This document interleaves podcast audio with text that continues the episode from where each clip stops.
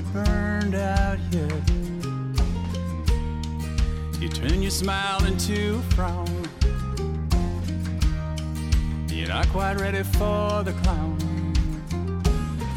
Open up, open up right now. Open up, open up right now. Open up, open up right now.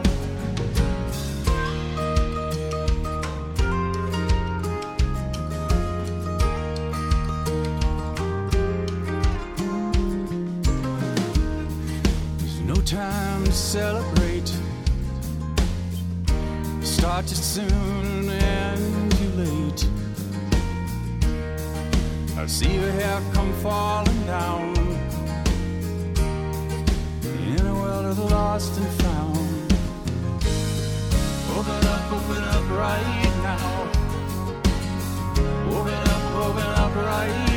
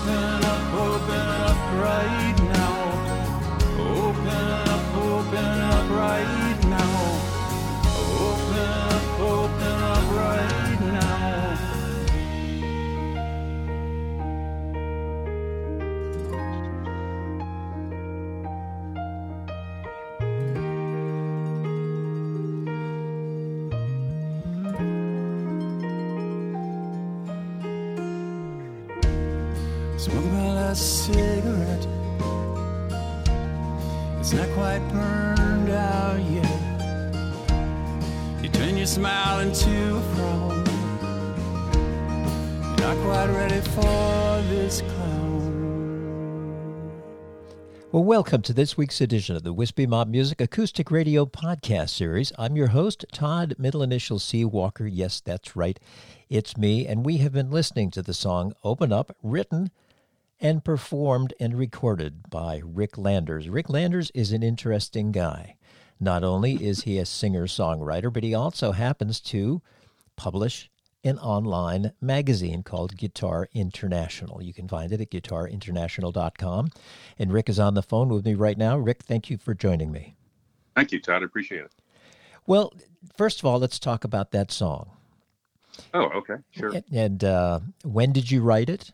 What gave you the idea to write it? And when did you actually record it? Yeah, I wrote that probably around three years ago, and the um, I'll, preface out a little bit. I was at a singer songwriter camp with John McCutcheon down in um, Tennessee, and at the end of that, uh, one of the fellows who was a really great singer songwriter named uh, uh, Brian Cahill, he said that folks thought I sounded like Nick Drake, and I was like, I've never heard of Nick Drake. Although um, Nick passed away in 2000, I'm sorry, in 1974. Uh, and he actually lived in the same county I did in England at the time, but I had still hadn't heard of him back then. And so I started listening to his music, and I was I was uh, very intrigued. He was a wonderful singer songwriter, um, and so I started playing around with um, some of the style that he, he plays in. Uh, he's got a song called Pink Moon, which which you may have heard on a Volkswagen commercial, uh, which kind of reconstituted his career after about 30 years after he passed away. Uh, and he and he only sold 3,000 albums when he was alive, so he, he was basically um, not very well known, not known in the states, I don't think at all at the time, as far as I know. So I um, I just started writing that song after noodling around a little bit, and uh, the words just sort of came to me and um, and words come in different different ways as i'm sure you know as a singer songwriter yourself. Uh, noodling around helps and you start with a melody and you kind of make up words um, and eventually you keep editing them and they they uh, hopefully they fit together by the end uh, of your songwriting. So uh, i actually ended up sending a sound file and lyrics to a fella in nashville named stacy hogan and Stacy pulled together some top session players, including um, Danny Parks, who's a great mandolin player, um, and he's played with a bunch of other people, Ricky Skaggs and others. And so he pulled together the music part of that. Um, uh, and then I went to Marco Del Mar, if you know Marco from Recording Arts in Arlington, Virginia, and he and I did the vocals for that. And we laid the vocals uh, over the top of the uh, um, most of the instrumentals. We moved removed a couple of instrumentals. It was a little bit over the top, I think, for what I wanted to do, and we slowed it down a little bit.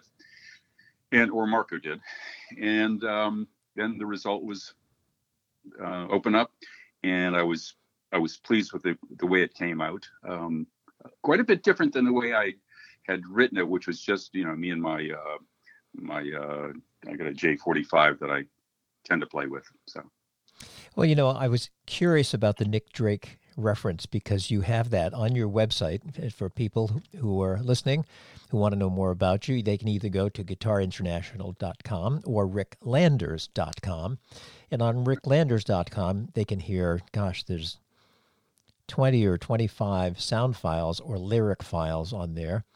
Yeah. And there's actually two versions of Open Up one that says in parentheses, song for Nick Drake and then says studio, right. and then down towards the bottom is a a live version.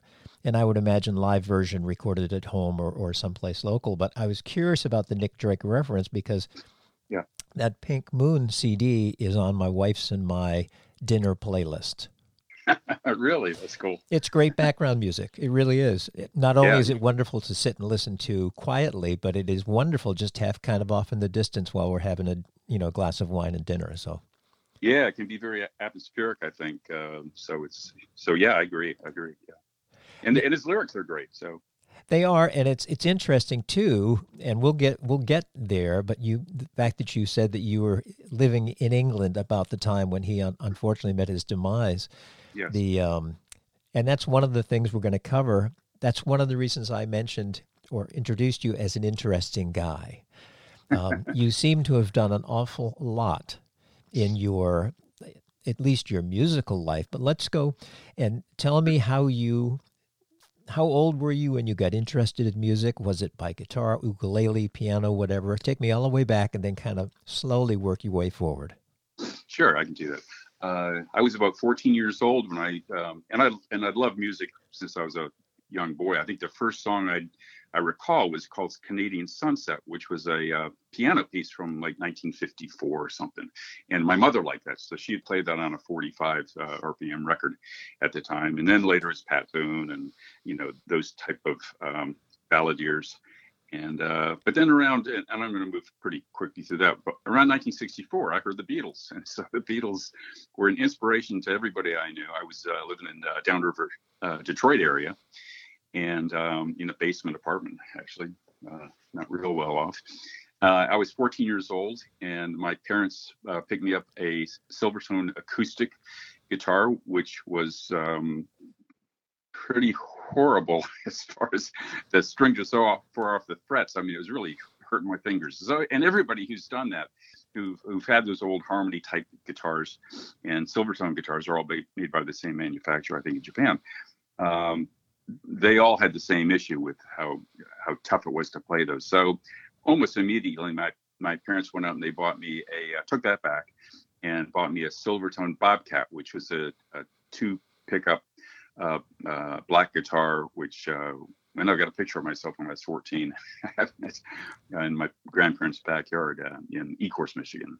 Uh, from there, um, several of the kids uh, that I knew, we started a garage band and we learned from each other. And uh, we were playing mostly British invasion songs. And that band we creatively called uh, Us, US, not for the United States, just Us, because of the Who, I suppose. But it was clever nonetheless. I guess. Um, and so, I mean, we were really into music in the Detroit area, which was a was a great place for music back in the 60s and early 70s. There was a Grande Ballroom, uh, Cobo Hall, where we saw, uh, actually saw the, uh, the, the group that started out as, um, uh, who were they? I can't remember his name, but they ended up being Grand Funk Railroad. And so we saw them in around 1966, 67 and uh, we actually snuck into Cobo Hall. But then there was also Grant, the Grande Ballroom, and so we'd go there and be inspired. So I saw Cream there, Vanilla Fudge uh, there, and a number of other uh, Blues Magoos, a bunch of uh, groups at the time, and we were just into music and and playing music. Um, from there, kind of, uh, you know, I, I moved from that area. I moved to another um, location in Michigan, a place called Southgate, Michigan. And then I went to university, um, Eastern Michigan University, and then I became an exchange student and went to England. Uh, my focus was education. Um, but as I was doing that, I actually went back a second time and I ended up working for Virgin Records uh, in Coventry uh, at a little shop. Uh, not for very long, but the manager um, invited me to go to Abbey Road Studios with him, where we saw a British folks songwriter of note. His name was Roy Harper, if you know Roy. And so we sat in in Studio Two at at um, Abbey Road Studios, and next door was uh, Pink Floyd in Studio Three. And then during lunchtime, we all went down to the galley and ate. Pink Floyd were behind us, and they were friends with Roy Harper. And actually, uh, Roy and uh, David Gilmour uh, worked on uh, songs together uh, for both Roy and for Pink Floyd. And Led Zeppelin were friends with Roy. Anyway, so during lunch, um, one of the guys said, "Look at you know, look at these guys behind us," and they were eating um, Chinese takeout and champagne. So that was that was Pink Floyd. so, I don't recall I don't recall ever talking to them, but they were there. And it was a small little area. It was a real galley type area. And so Roy uh, was producing his HQ album, which I think it was called in this. That was it, what it was called in England. In the states, I believe it was called "When an Old Cricketer Leaves the Crease," which is also uh, the name of a song, which is a great, great song by Roy. So he's one of those legendary uh, folks who also inspired me. So after I lived in England, I, I moved back to the States after my exchange program, went back to university and graduated. And I ended up getting a job with the federal government as a temporary employee. I was a wage grade two, which is, as you probably know, it's pretty much the bottom of the barrel. And I was stuffing envelopes and working in a stock room. And um, I ended up uh, borrowing money from a, a, a, friend of mine, and I bought a, a Guild D25 a mahogany guitar, and I started, um, you know, playing around with my own music. And then I'd go out and I did some busking in Georgetown. Uh, I played in uh, Columbia Station. I assume that I don't know is Columbia Station still in DC or in Adams Morgan area. So I played at uh, Columbia Station. Uh, there was a place called uh, Mama Ayesha's that I played at, which was a um, mostly a piano bar, but I pulled my guitar in there and sang a few songs there and a few other places. And then I basically from there I just played for myself, my dogs and cats and girlfriends, and eventually my wife Terry. And um, started writing. I was writing songs at the same time, but I was also doing like Jackson Browne songs and Warren Zevon songs and others that we're all familiar with.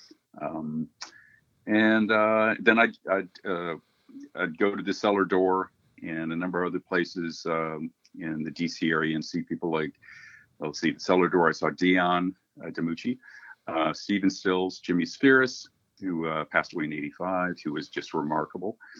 And so for decades, I wrote songs mostly for my cats and dogs until about 2018. So there's a long expanse expanse of time where I didn't really play anywhere.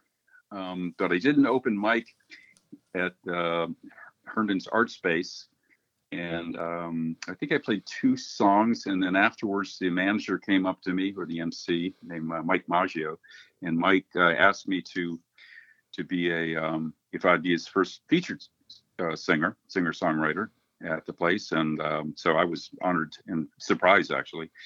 And so uh, it took about a year before I actually got back out again, and I I played as the featured artist at uh, Art Space Herndon, which was which was fun, and and I still appreciate Mike's support for that.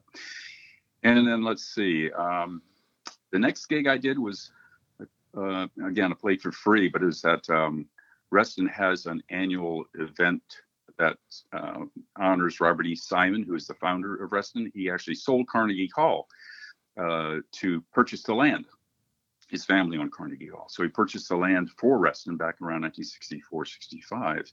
And that's what uh, started uh, the whole playing community of Reston, which is now internationally known.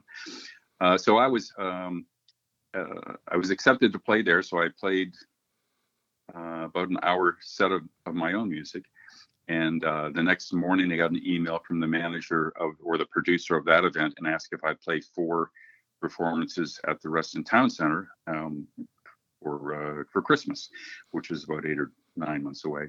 And so uh, I did that, and it was pretty cold. It was like 35 degrees outside.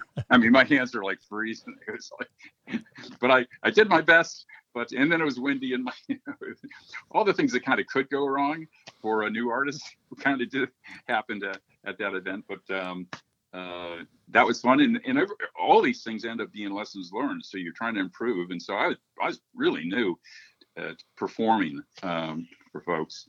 Um, but that was that was a, a, good experience for me, and I'm, I'm very uh, grateful for uh, Reston's Community Center for for hiring for me, and they they paid well, which was nice.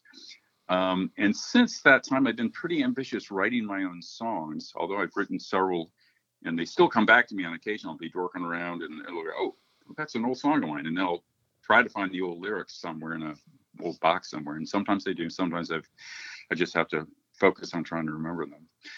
And then um, I played at the Herndon Festival, and there was a W&D trail, which is a rail trail, and they had a um, an anniversary, 45 year anniversary, where I was the entertainment director, and and I was able, fortunately, I was able to I like paying people, so I I was able to hire uh, Yasmin Williams and Lindsay um, Hirschfeld, who's a wonderful singer songwriter. Um, she was 17 at the time. Now I think she's in college.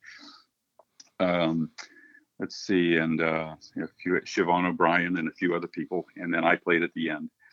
And so, uh, so I, I did that, and then mostly, mostly after that, let's see, that would have been, um, I guess I played uh, as a showcase artist at Cafe Montmartre seven times, and uh, a number of house concerts. And I've got to, I've got to thank my neighbors, um, Michael Lufin and uh, Heidi Palmer, who hired me. It was my first paid gig, uh, a house concert, and they're two doors down. And so we had about 30 people over, and I played for about an hour and a half. And and so Mike said, "That was your first professional gig." I, was, I was very grateful for that. So I wanted to mention mention them in that. And then I was I've been very fortunate, um, especially in the Cafe Montmartre and other, other other places. There's a fellow that you may know, Ron Goad. I know Ron him very is, well. Yes. Yeah, Ron's with the he's on the board of the Songwriters Association of Washington D.C. and he's become a friend during the last. Uh, a year and a half, I think maybe two years. And so he's been able to, and fortunately, uh, showcased uh, me and others um, at Cafe Montmartre. And um, uh, he's probably the hardest working promoter of, of music in DC, from what I can tell, along with Jay Keating, who's the president of the Songwriters Association of Washington, Kelly Diamond, who's who's wonderful, and Steve Pendlebury does a, lot of the uh, video work. Uh, those folks have been um, not just for me, but for singer songwriters and um, musicians in the DC area, I mean, it's they're it's a great um, organization, and they're global. They're at the moment they're having a um, a worldwide singer songwriter contest, and they they asked me to be a judge, and so I'm judging the um, the country songs. Oh, uh, cool. Yeah. And judging, and I just got, I think I'm a final judge for the Americana Contemporary uh, uh, group. And so I've got like 10 songs that I've got to go through and and look at the lyrics and look at um, you know listen to the music and kind of couple those together and, and and try to be fair because some people have money and so they're they're paying for like full blown productions and other people are you know they're using their iPhones and and that. So you have to really dig into what the you know does the music stand up up with and without a full production? And so you you really do work hard to be fair and uh, and uh, make sure that the best artists actually are awarded um, you know, and honored with awards from um, uh, from SAW, which is the Songwriters Association of Washington. So that's kind of my history. And now what I do is every day I'm I'm playing the guitar, and I just wrote a new song day before yesterday and presented at a virtual open mic for the Reston Herndon Folk Club. So that's uh, and that's a great group as well. I mean, there's so many really good people out there um, who are supportive. Um, I'm very appreciative to be in this um, Washington D.C., Maryland, uh, Virginia arena that's that's kind of where I am at this point. And I collect guitars, so I've got a bunch of old vintage gear and mostly play. Uh, I've got like a 1946 Gibson next to me that I normally play, and a 31 Gibson LWO that is another of my favorites. And uh, and I've had probably over 100 guitars in the last 15 years, 20 years. So now, how many do you own now? Well, don't tell my wife. uh, I probably have about 12 right now in a dulcimer. And I've got a little tiny toy piano that was made in Germany um, back in the 60s. And I, I've actually haven't played it or tried to play it yet. Uh, I assume it works. It was like 25 bucks at a at a antique shop up in Maryland uh, when I went up there to uh, buy another guitar. So what is your what is your is the Gibson your favorite guitar?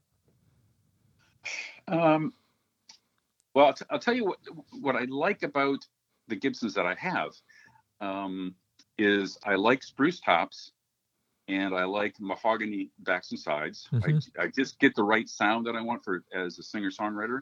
Though I do have a 64. I also picked up a 64 um, J200 recently, and that's got a great song sound. It's not as um, uh, woody sounding as or organic sounding as the uh, J45 or the or the LWO. And I've got a, a friend of mine. Um, he used to work for the Fender Custom Shop um, for the acoustic custom shop in, in Hamer and Guild, and he's building me a, a LWO style uh, Koa guitar with some specifications that I've asked him to um, uh, customize it with, which includes some small stars for position markers and uh, just a smaller neck than another guitar I had from them about two years ago. So um, I'd have to say my favorite guitars are probably the Gibsons that are hogs, mahogany. Mm-hmm. So they just do it for me. Other people like maple, other people like Koa, other people like uh, you know walnut, different types of guitars. But uh, the the hogs kind of do it for me. Yeah, guitars, acoustic guitars, in my mind, are almost like restaurants. Because I yeah. used to do a television show on restaurants, and people would all, all the time ask me, "Where should we go to eat? Tell us where we should go to eat." So I would, I would say, "Why don't you could try this place? We just interviewed the chef there, so forth." And then I would uh-huh. see them sometimes months, months later in the parking lot at the because I meet a lot of people at the supermarket. That's how, you know, walking through the parking lot. And sure, I remember sure. one fellow came up and he says, Hey, good to see you again. He says, Hey, you know, that place you referred to was, it was horrible. and I'm thinking, yeah. well, I don't remember what I, he told me the name of the restaurant. And I'm thinking to myself, gosh, it was, it's a fabulous restaurant. I said, well, what is your favorite restaurant? And he said, and it was a 6.99 buffet restaurant and I had set him to a fine dining restaurant. So oh, the, the portions were small and so forth. So we as guitar players are like people who go out to eat. We all have our favorites for different reasons. Oh yeah, and I, have had so many guitars. I've had some fairly unique guitars. One was called a Gittler, which was basically it looked like a railroad track. There's actually there's one at the uh, Modern Museum um, of art, I think it's called MoMA, up in New York City on the wall. And so I had one of those, and it was very, it was difficult to actually play because it was a little, because it was awkward. Uh, but I've had Hamiltone guitars, something like Stevie Ray Vaughan had, a bunch of Strats, Tokais, the Japanese guitars from the 70s were tremendous guitars. Um, at the moment, I've got a custom built Telecaster with some Joe Barden pickups. Joe worked in Vienna, Virginia, um, and I think that shop moved. And I think he actually sold Barden, sold his Barden pickup uh, company a while back. So I've got that, and um, oh, I just picked up a 19, I think it's a 1959 uh, Japolina, Facto Japolina by Stella. It's a Japanese guitar, very rare, um, very small company and it wasn't very expensive. Uh, but the old Japanese guitars you're going to find, and you, if you really track guitars, uh, a lot of artists are starting to pick up the old Japanese guitars that were like cheap guitars. This one was not cheap because it was it was before the Beatles, so it was um, it was well made for the domestic market in Japan. But some of those uh, Teiscos and and uh, harmonies and other guitars, they're beginning to really ramp up in price, and they're like fifteen hundred bucks, two hundred two thousand dollars. Um, and the last time I saw Jackson Browne play, he had a Teisco that, he's playing, and um, David Lindley plays a Teisco guitar on occasion. So, um, you know, so I've tried all different types of things. At the moment, I've got two electrics, uh, but I, you know, the others, uh, the other ten are um, they're uh, acoustics. Some are some have pickups, uh, most don't. I don't think. So, how do you go about finding these guitars? Uh, you know, I'll look at eBay, I'll look at Reverb, I'll look at Craigslist. Um, sometimes, um, uh, for for example, the 1964 J45, it was a single owner guitar, beautiful guitar. Um, it had all its case candy. It had its original strap that had never been used, its original brochure. I got a note from, I was looking at houses in Tucson area and Santa Fe area Southwest. And one of the, um, one of the real estate agents that I had been talking to with, I think, can't remember who she worked for, Christie's, I think. Um, she she let me know that her father, who was in his 90s, could no longer play his guitar, and she was looking to see if I knew anybody who might be willing to uh, to buy it. And so that we had conversations um, uh, probably over the course of maybe eight or nine months, and uh, she told me that it, it, had been valued at a pretty high price, and so um, it's like thirteen thousand five hundred dollars. Wow. yeah, and I and but I looked at some pictures. Said, well, it's not quite mint. I mean, it's been used a little bit. You can tell it's been you know, you know picked at a little bit. Not bad, not bad for you know, like a fifty year old guitar, whatever it was. And so I um I offered her um probably probably a pretty fair price for it once I started looking because the prices go up and down. And so I offered her seven grand. And uh, but I said it would take me time to to to sell some guitars to pay for it. So she was she was fine with that, and uh, I paid half. And she said she was going to send me the guitar when I paid half. She did, and I paid her the uh, additional thirty five hundred bucks.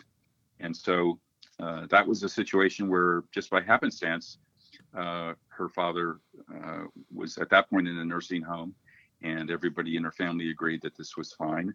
And uh, her father wanted to, to, to go to somebody who was not going to flip it uh, or resell it quickly and who would appreciate it. And I certainly do. It's a wonderful, wonderful guitar. So that's the one so, you now play. No, the one I play now is a 1946 uh, J45, and I picked it up from a guy named Neil uh, Dickcheck, and he lives in, I think he's in Rockville, in Maryland, and he works. He's an attorney for the Teamsters, and so he would um, and he plays guitar. So he, he had this guitar for sale, and it'd been signed by people who had come into the Teamsters to to play uh, uh, events for them, and so it's been signed by um, uh, who uh, Graham Nash and David Crosby, the Drive By Truckers, uh, uh, Bob Weir, and a few others. So those are fading though. But I actually did a trade for this guitar with Neil and um, another older guitar I had from the 1960s, made by a guy named uh, what was his name? Bob Givens. Bob Givens is ma- mainly known for uh, mandolins, and so, um, but he made a few acoustics, and so I had one of his, and uh, I traded. We did an equal trade, and uh, I've been very happy with this guitar. Actually, he had two brand new guitars, mint Gibsons, a um, Roy Smeck and a Jackson Browne limited editions, and he had this 46 and I played the two new ones, and they were fine. but I played this 46, and I mean, I played probably one chord on it, and I was like, oh, "This is it." And so we did the did the trade. So. Well, what a cool way to acquire. I mean, I check eBay all the time and Reverb, not quite as much. A lot of the Reverb listings tend to be new as opposed to used, whereas eBay tends to be more kind of balanced, I guess. Yeah, yeah. But yes, Yeah. word of mouth sometimes it's it's you know, you're walking down the hall and a door's cracked open, you look in and there's that guitar. Yeah, the third, the 31 Gibson I, I bought the L double O, which is a sweet little guitar. Uh, a fellow was wanted a 1944 Gibson LG2 that I had, and uh, and so and, and I was selling it.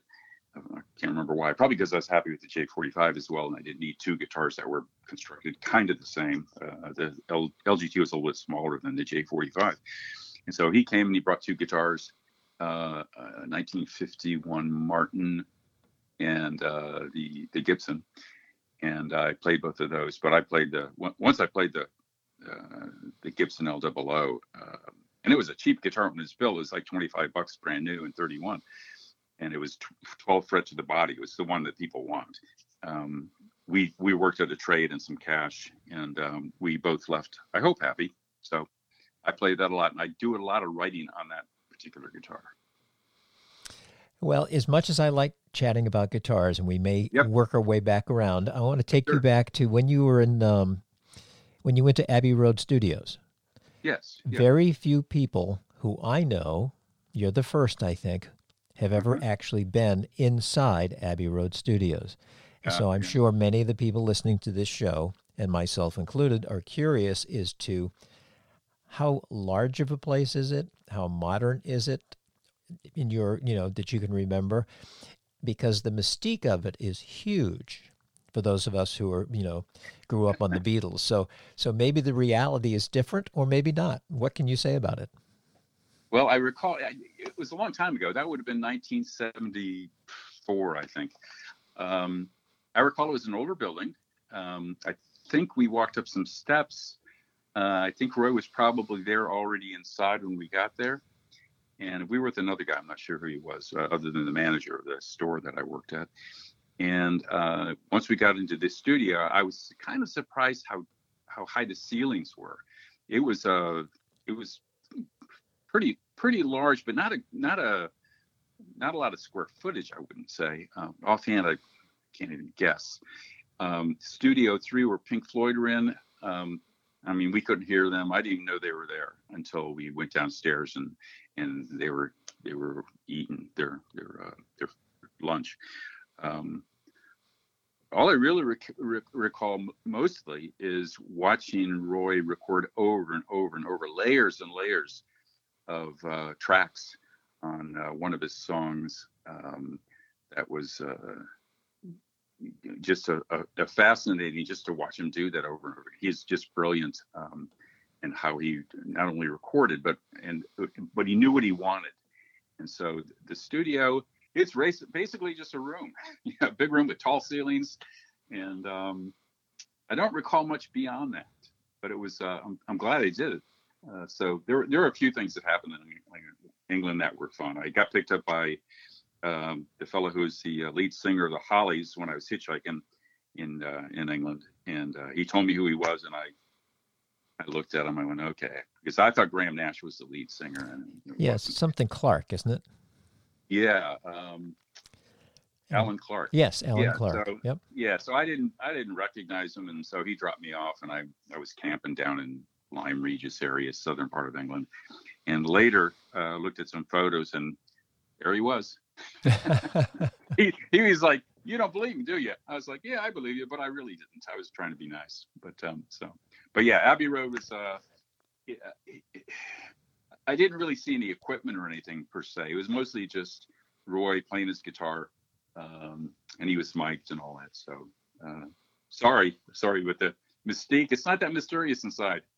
Well, no, that that was the reason I wanted you to uh, describe it because we have this. Other than photos, I have a lot of Yeah. books about the Beatles, and many of them have photos of them in their earlier days, all the way through the White Album um, Yeah. and Abbey Road photos in the in the studio. And I've spoken with a few people who knew someone who knew someone who worked there years ago.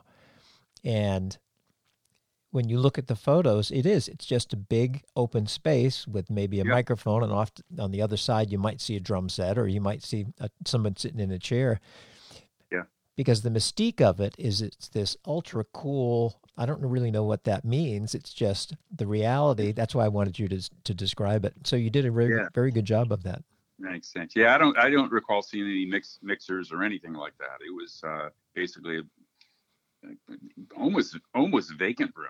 Uh, but I know that I've seen pictures of the Beatles there. They're they're kind of hold hold it close together, and there's like pianos and everything else in with them because they're really, I mean, they're a band. It's different than having a single singer songwriter up there doing his own thing. So, yeah. but, now, how did you get involved with Virgin Records?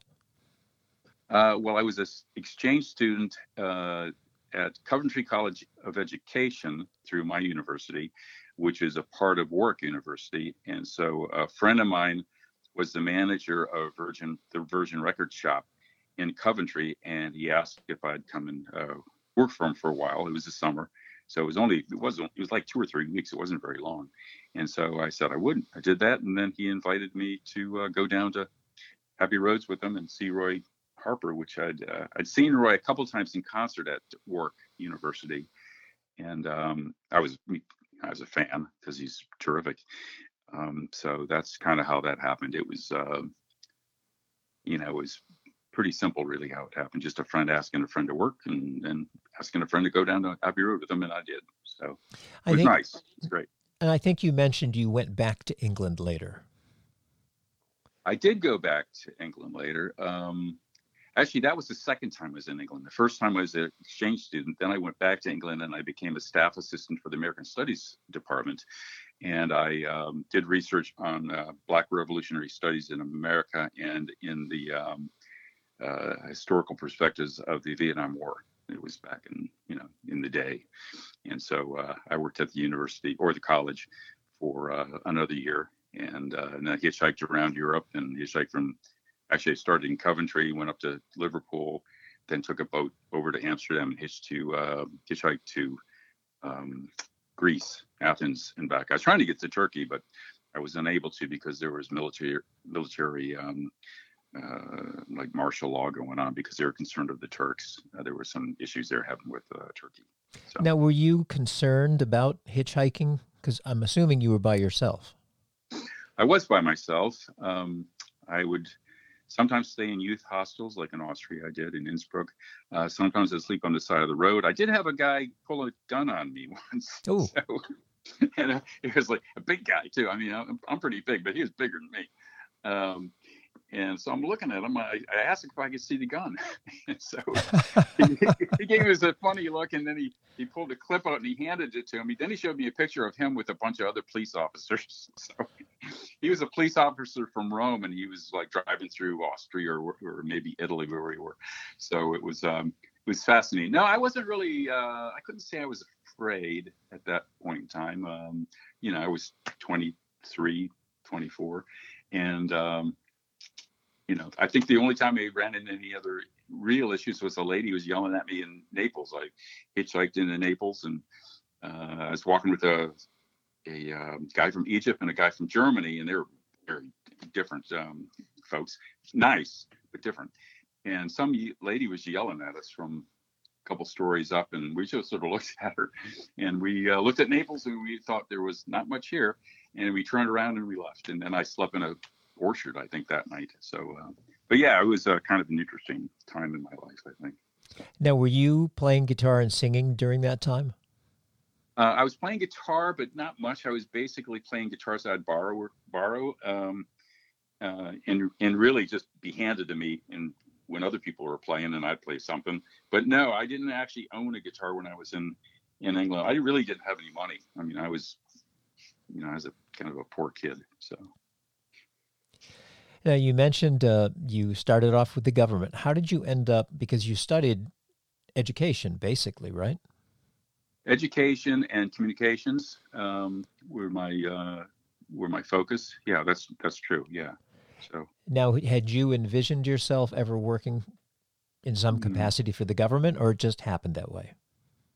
Uh, I think it's, I was I was offered a temporary assignment, a 750 hour employee uh, employment position, and eventually got a that was a wage grade two, and uh, kicking you know, box kicker basically. And then I ended up as a GS4 as a supply clerk, and then I um, uh, no, I didn't really I didn't really see myself as a government employee. I had long hair and everything, and most people thought I I belonged on the beach or uh, as a ski bum in Colorado, and they were kind of surprised I was with the government. Um, eventually, I, got here, but that was several years later, and I, I ended up teaching contracting around the country for the General Services Administration um, and all the regional offices. And eventually, I mean, it took some time. Eventually, um, I got to the executive level, and I was the Deputy Assistant Inspector General of Communications for the uh, Department of Defense Inspector General's office. So I got to the like the 15 level, and, and uh, once I got to the top of that, um, I retired. So how does a government employee start a Guitar International online magazine? Right. Uh, and why? yeah. Yeah. Uh, well, I still I, I still have had my own sort of hobby avocation uh, playing music, and I you know, I love guitars, and so and I and I like the idea of writing. So around 2004, a, a fella asked me if I would write for his magazine online, um, or at least an online site. It wasn't really a magazine, and uh, I said.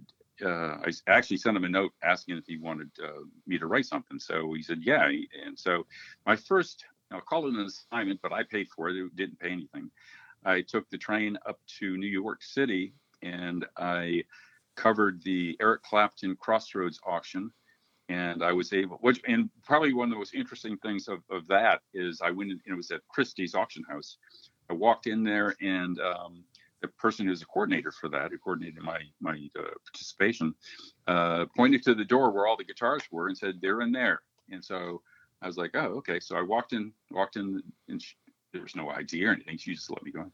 So I uh, went in there, and there's nobody there except me, and there's like 100 to 200 guitars maybe 150 guitars, and they were like Eric Clapton's Red Cherry ES355 Gibson, which is uh, you know it's legendary. Probably and I think it was sold for over two hundred thousand dollars. There was Eric Clapton's Blackie guitar, uh, Stevie Ray Vaughan's Lenny uh, guitar, which is they're all you know, like legendary guitars for those those fellas. BB uh, King's guitar, George Harrison guitar, that uh, all had been donated to Eric uh, for his um, Crossroads Rehabilitation Center. I think that's down in Nassau. So that was my first assignment.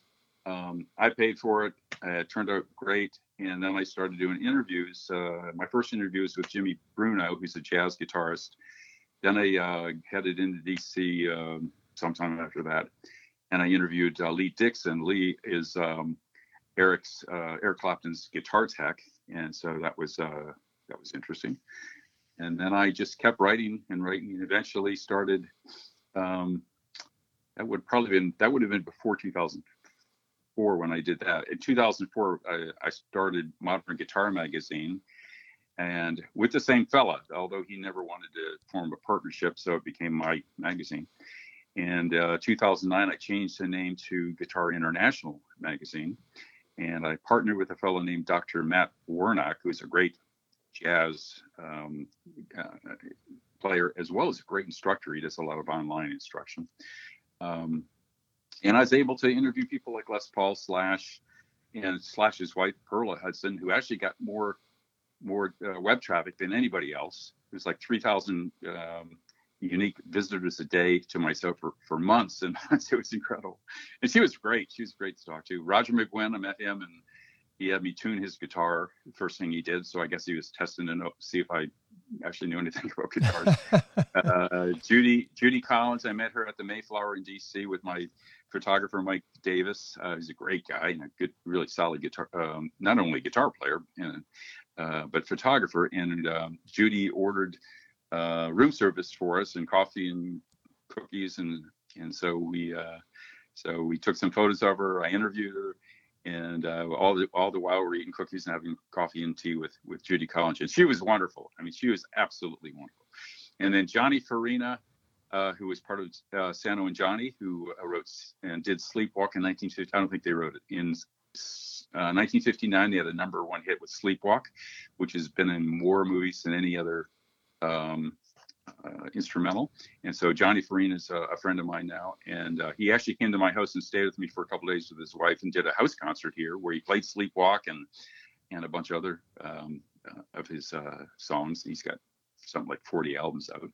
And um, interviewed Buddy Guy and Steve Vai, Eric Johnson. I sold an amplifier to, to Eric Johnson, an old Standell from '64.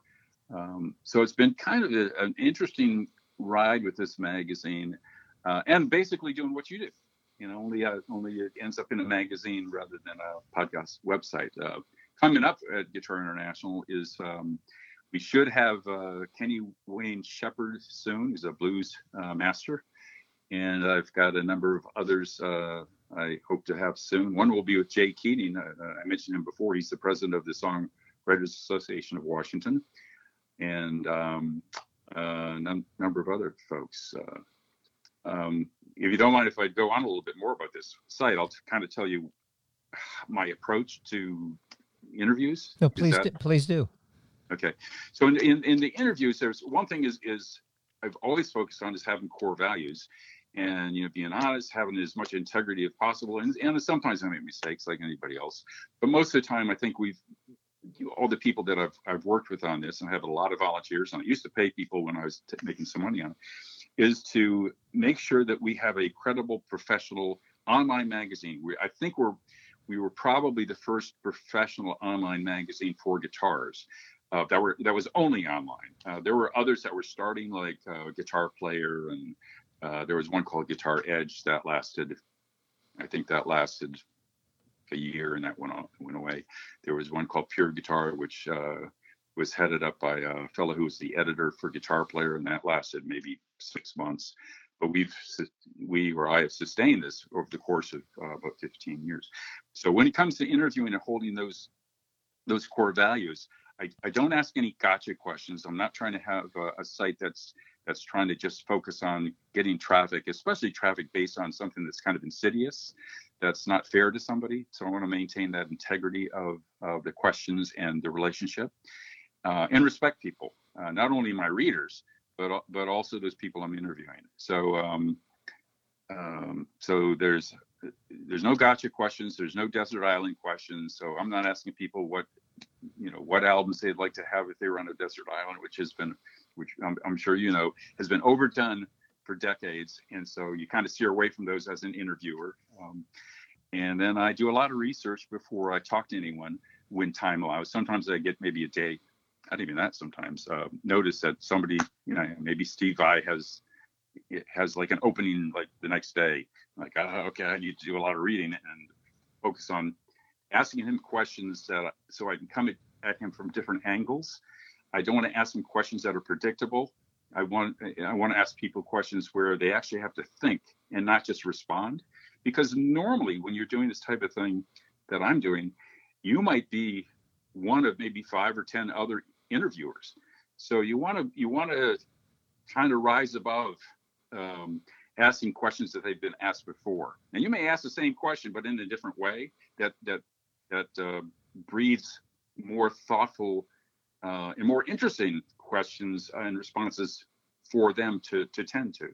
Uh, so you want to have it be fun for them uh, as well. And that's kind of how I've approached everything. At the at the moment, I'm working with an intern who who will be um, a graduate intern from Illinois, and his name is Cody Sykes. Cody's now in a vineyard. He's he's doing farm work, I think, at the moment. So he's not not not online uh, as much as I'd like him to. Uh, but he's going to be interviewing Kenny Wayne Shepherd soon, and so um, you know he's got to. I'm going to be working with him with the questions to make sure that the questions, because he's fairly new to this, although he's really smart. Um, I'm going to make sure that he's got the questions that'll actually elicit some uh, some thoughtful responses. Not that Kenny Wayne Shepherd isn't thoughtful. He is. He's a smart guy and he's a really nice guy. Um, so, you know, the approach is, you know, you're just trying to be like on a friendly relationship with these folks and really promote what they want to promote at the time because they all want to promote either an album or something. Um, and and so you, you, you want to do that at the same time. So sure. Um, some of the more interesting things, I don't know how much time we have, some of the more interesting things that have, that have happened, or funny things maybe, is I interviewed Randy Bachman. I was with a guy named, um, you may know him, Michael G. Stewart, photographer. The name does not ring a bell to me. Okay, for he's from uh, Maryland. So he and I went and we interviewed Randy Bachman at the Birchmere, which is a great venue here in DC. And Randy was eating dinner. He was eating a, he was eating a barbecue sandwich. So I shook his hand and then and it had barbecue sauce on it. I've yet to watch that hand. Yeah, really. so that was that was kind of a little story. So he was great. He was fun to talk to. Roger McGuinn, when I met him, uh, he had just gotten his uh, Martin signature seven string uh, acoustic guitar, and he he sort of handed it to me. And says, "Tune this." So I I figured that was a test because a lot of people who write for magazines, um, guitar magazines, don't actually play guitar. And so I tuned it, but I didn't know what the seventh string was, and he told me what the what the note was for that. So I tuned it to that and handed it back to him, and that seemed to satisfy him. And then, uh, like I said, Judy Collins uh, ordered room service for, for Mike Davis and, and myself. Um, had a few beers with John Jorgenson, with Michael Stewart as well, uh, who's a fine DC photographer. Um, and so the site has been uh, online since 2005. It's free. Uh, I think I've got about 2,600 pages of content. Some of it, quite a bit of it, actually, maybe 600 pages are hidden uh, because I'm going through the old stuff to make sure the formatting still looks good. And sometimes things drop out, like YouTube videos will drop out. So I need to go to each one. Um, and so that's time consuming. And so I've been working on that for like five years. It's hard to get to um, because I'm also trying to keep the site fresh. Um, some of my favorite interviews, um, I mean, they're all kind of fun. Uh, Jose Feliciano was a blast. Yeah, I read uh, that one. That was a great one. He's one yeah, of my favorite performers. Yeah, J- Jimmy Webb. Jimmy Webb was absolutely wonderful, uh, and his wife uh, was there. And uh, I met them at um, the winery in D.C. And then Les Paul, I met him a couple times, and he was uh, smart guy, funny guy. Um, when I was, uh, I think the first time I was up in New York to meet with him at the Iridium, where he still played when he's in his 90s, uh, every Tuesday night. Um, I, I was sitting in, during sound check with with Michael G. Stewart again, and um, Les came up to us. He said, "Who are you guys?" so he sat down and he talked to us for like 45 minutes.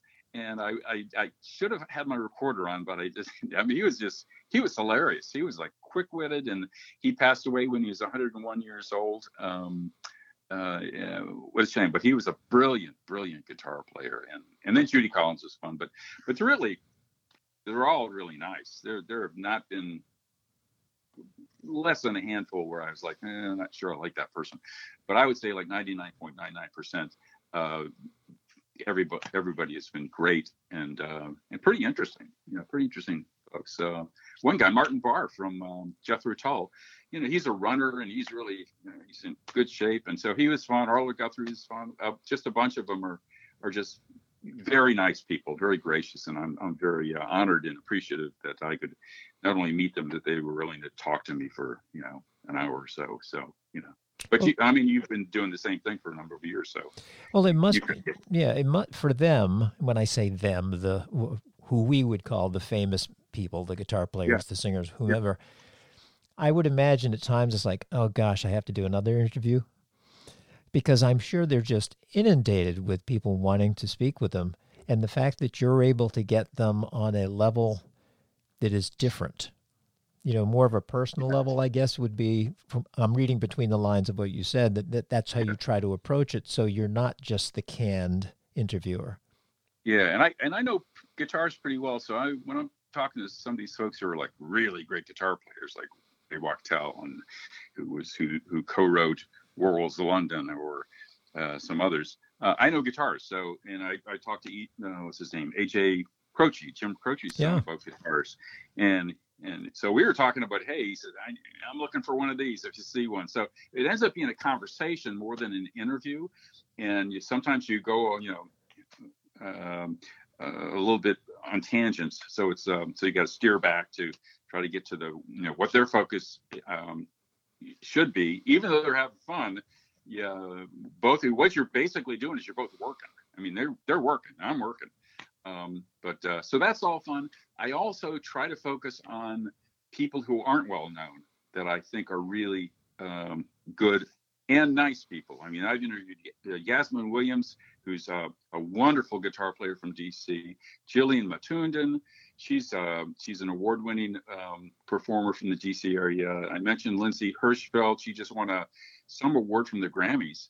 Um, not a Grammy award, but some type of contest. And she, I met her when she was 16, and she's now 18, maybe 19 in college, and she's remarkable. Um, but there are so many. Um, there's a guy named Dave Feely I've, I've, been dealing with for the last year. He does Hawaiian slack key guitar, and um, very, very meticulous guy. And and I don't know anything about Hawaiian music, but it's it's fun to listen to him. And his wife does hula, so it's uh, it's a, a pretty cool situation. Um, and he's become a friend. And then, like I said before, Ron Goad and Rod, Ron, you know, Ron's just a blessing for this whole area. So. Uh, very fortunate. I'm very fortunate. So, well, for the folks listening, and please, those of you who are listening, go to the both websites, ricklanders.com and and guitarinternational.com. But on that Guitar International site, I'm going to just read a few of the people, and I apologize if I mention someone you've already mentioned, but just to give people an idea. And these are interviews. Most of them you can probably still find on the website and read, but. Uh, from Martin Guitars, you have Chris Martin the fourth and Dick. Boak, who right. Uh, or Boak. I can't. I don't know how you Boak. pronounce it. It's, Boak. It's Boak. Yeah, and Boak. he's uh, now retired, but he was, you know, very instrumental in Martin for many many years. We've mentioned yep. Jose Feliciano, Dave Mason, Buddy Guy, Eric yep. Johnson, who I think you mentioned purchased an amp from you. Is that correct? Yes, that's correct. Yep. Now that's pretty cool.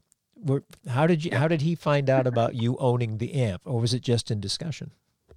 we it was during the, the conversation uh, we had a phone interview and then he was coming around to the birchmere and so i was i was going to get some photos of him and uh, you know, he and i talked you know during the i think it was during the sound check and and uh, and maybe it was after the show and he wanted to see the amp so i so i brought this it was a 64 standell 15 inch speaker and he he had mentioned standells so i brought that um, to the show uh, hauled it in after his show and he pulled out one of his guitars and started dorking around with it. And he was like, he was hemming and hawing a little bit. And then his then his bus driver, coach driver, he said, "If you don't buy it, I'm going to buy it for you," because he knew that he, he, knew that Eric liked it.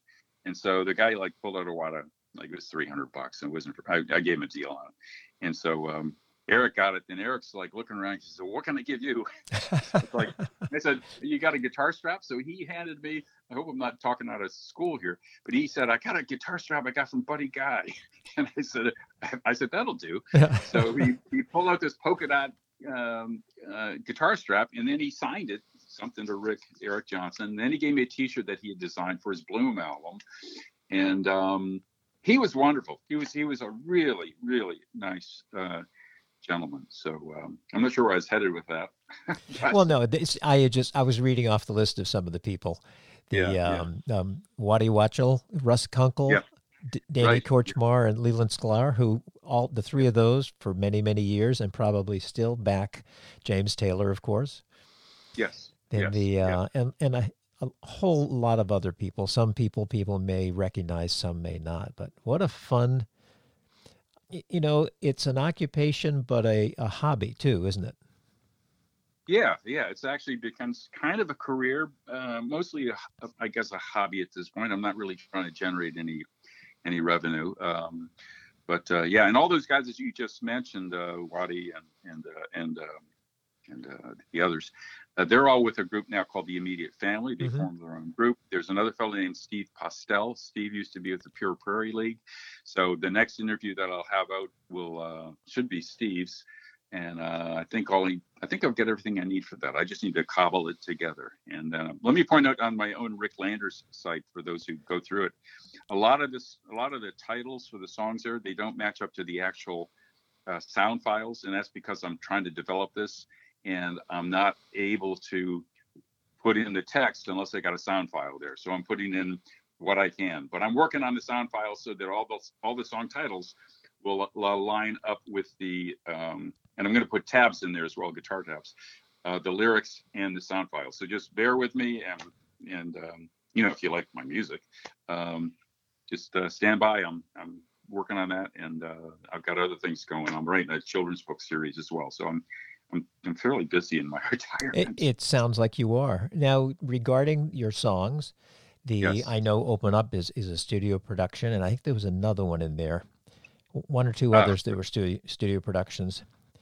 The um, if I'd given my heart, I think was to you was one of them. But the yes. do you have a any plans for releasing like an EP or anything like that in the future?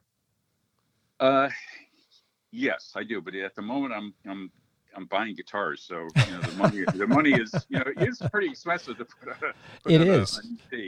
And so I've got those two songs, which are studio productions. One was the the first one I did was a fellow named Mike Lusk, who did the vocals, and um, out of Nashville. And the reason I did that is I want, and that was my first studio song that I had written, and I wanted to hear optimally what it would hear like, what it would um, sound like if I had professionals doing it rather than me doing anything. And so I got it back, and it it was pretty daunting hearing that song in its full production because it was like a blast of music coming at me because I'm used to you know playing it on my six string and by myself. Um, so it took a little while for me to to recognize that the song actually belonged to itself at that point. It didn't belong to me anymore. It was its, it was his own entity. Um, But very, but very cool in in a way. It must be to hear your song being Yeah. performed by other people. Yeah, yeah, yeah. Actually, when I took the uh, singer-songwriter course with John McCutcheon, uh, I had suggested at the he wanted suggestions on how to improve his course, his seminar, and he's excellent. I said it would be good if if people would play other people's songs so we can actually hear what this sounds like other than from ourselves. And he's like, "That's a good idea." I don't know if he's done that because I haven't been back to his uh, another session, but yeah, it is different hearing it from. Um, you, you kind of get a different perspective, which I think is helpful. I mean, it's helpful to play your own songs on, on your iPhone and hear yourself, but it's not like hearing somebody else um, do it. So uh, yeah, that's that's uh, that's. I think it gives you a perspective that's that's very helpful. But to answer your question, yeah, my plan is to do them all. Uh, but it's um it's uh you know I'm, I'm I've got another guitar coming in that I, I, I'm going to pay another some money for, and so that money was going to be for studios, studio production. But um, this this guy I know agreed to give me a great deal on his Koa guitar, um, and so um, in time. But I will have uh, at least the iPhone recordings and people and the tabs. So if people want to listen to them and if they want to play along or uh, play on their own, they'll have uh, some guitar tabs, which uh, I think everybody should do. But I know Cat Stevens does that. Mhm. Not that I'm Cat Stevens, uh, but I think that's a, a nice thing to do uh, to offer free tabs for, for folks for your music. So anyway, Now, now, for the people listening, and we're going to be closing shortly, and you Yeah. won't hear it because you and I will have finished the conversation on the phone, but they're going to hear your song "Big Cadillac." Now, Oh, was, okay. was that recorded on your iPhone? Yes. Okay, so Yeah. most of those songs are just recorded on your iPhone with, with the iPhone mic, or do you have a separate microphone? Uh, those I don't even think I used a mic for most of those songs. I've got really good acoustics in my living room, Mm-hmm. um, and I have I've had uh, Blue Melody house concerts, is something that I've hosted for the last four years, and uh, most of the artists who who come in, uh, they're like amazed at the acoustics in in the room. So uh, it's got a high ceiling and it's got hardwood floors, and it's just it's remarkable. Uh, so uh, I haven't used an amp or anything. That's just that's just me playing with my guitar Well, and the iPhone. And, Well, I want to thank you for joining me today. This has been a lot of fun for me, and I'm sure it's going to be a lot of fun for those listen. But remind everybody what your two website addresses are. Yes, uh, my Guitar International magazine is uh, pretty simple. It's um, www.guitarinternational.com, and it's free, and several thousand pages of uh, news. Um, uh, there's some instruction, but mostly interviews with uh, some uh, legends and some people who I think are uh, laudable, uh, great musicians in their own right, and some local folks. Uh, Jeff Smith, if you know Jeff Smith, I do. plays Mhm. in this area, and so he's interviewed. Uh, hopefully, we'll get Gene Bayou and a few other folks, and uh, and maybe interview you if you're game at some point. It'd be- it'd be- that'd be fun. That'd be fun. I've, I've seen your your website and your background. I think that, that'd be terrific. And so, and then the other one is my um, Rick Landers website, which is uh, again www.ricklanders.com, and um, so you can hear the songs for free. Uh, there are some download you know 99 cents or something for the songs. But if you want to hear the song, you can play the full song uh, for the songs that are there. So I appreciate it. Thank you very much. This is great. Well, I appreciate it, Rick, and I hope you have a wonderful holiday season. You, You and your wife, and I think you have some dogs, don't you? I do. I had one pass away who was like 20, 20 years old, and I've got a 23 year old cat. Uh, but I do have a boxer. I do have a boxer who's uh, 11 year. Um, I'm sorry, he's six years old, and then I've got the 23 year old cat, and I've got another cat that's like 12. They're and they're all rescues. Um, so uh, yeah, Well, you must have made a great home for them, you and your wife, to have that that much age on them. So kudos to you. Thank you, thanks, Todd. And I really appreciate you uh, you spending the time with me today. Oh, it's been fun. So uh, thanks again. And um, for those folks listening and for Rick, the show will actually air formally tomorrow, tomorrow being December the 4th. It's being recorded the day before. But uh, again, Rick, thanks so much. Enjoy the holiday. And uh, I hope we get a chance to. s- I, I saw you in person one time down at Beans in the Belfry, I think. Ah, okay. And Yeah, that was good. I knew you were going to be there, but I didn't know at that point in time what you looked like. I had gone down to meet a friend of mine who was working on a campaign for someone, and I was going down to give her a check. Ah, I, I don't know if you performed before I got there or after I left, but I'm sorry I missed you and was not able to to actually meet you in person. One day we will once this whole virus thing kind of goes away. Great. I think we talked about uh, me before COVID hit. Uh, me playing up in Frederick at uh, the coffee place. So that that is correct, and I hope that Sunday Songwriters comes back at some point in time. So Me too. Me too. So thank you very much. I appreciate your support and uh, you doing this. And Merry Christmas and Happy Holidays, everybody. thanks, Rick. Talk to you soon. I hope. Bye bye now. All right. Bye. Thanks, Todd. Well, that was Rick Landers. Um, interesting guy. Tough to get a word in edgewise in a good way. I just wanted him to talk because he has so many interesting stories to tell. Um, people he's interviewed, places he's been. Just fascinating. So I hope you're enjoying the show. And we're going to finish up the show listening to one of his songs recorded on his iPhone. I mentioned it briefly. It's called Big Cadillac.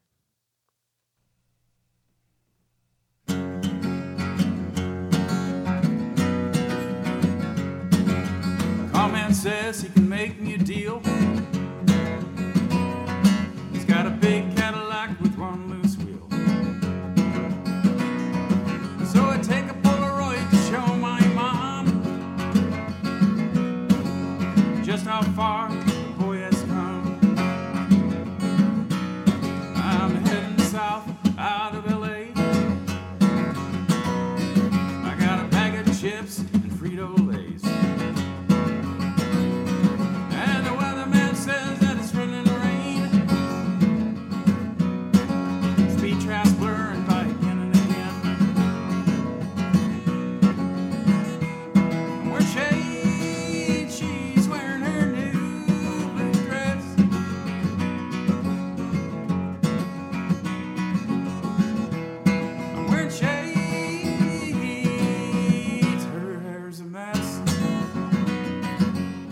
The Wispy Mop Music Acoustic Radio podcast series is produced by Todd C. Walker at the Wispy Mop Music Studio in Frederick, Maryland.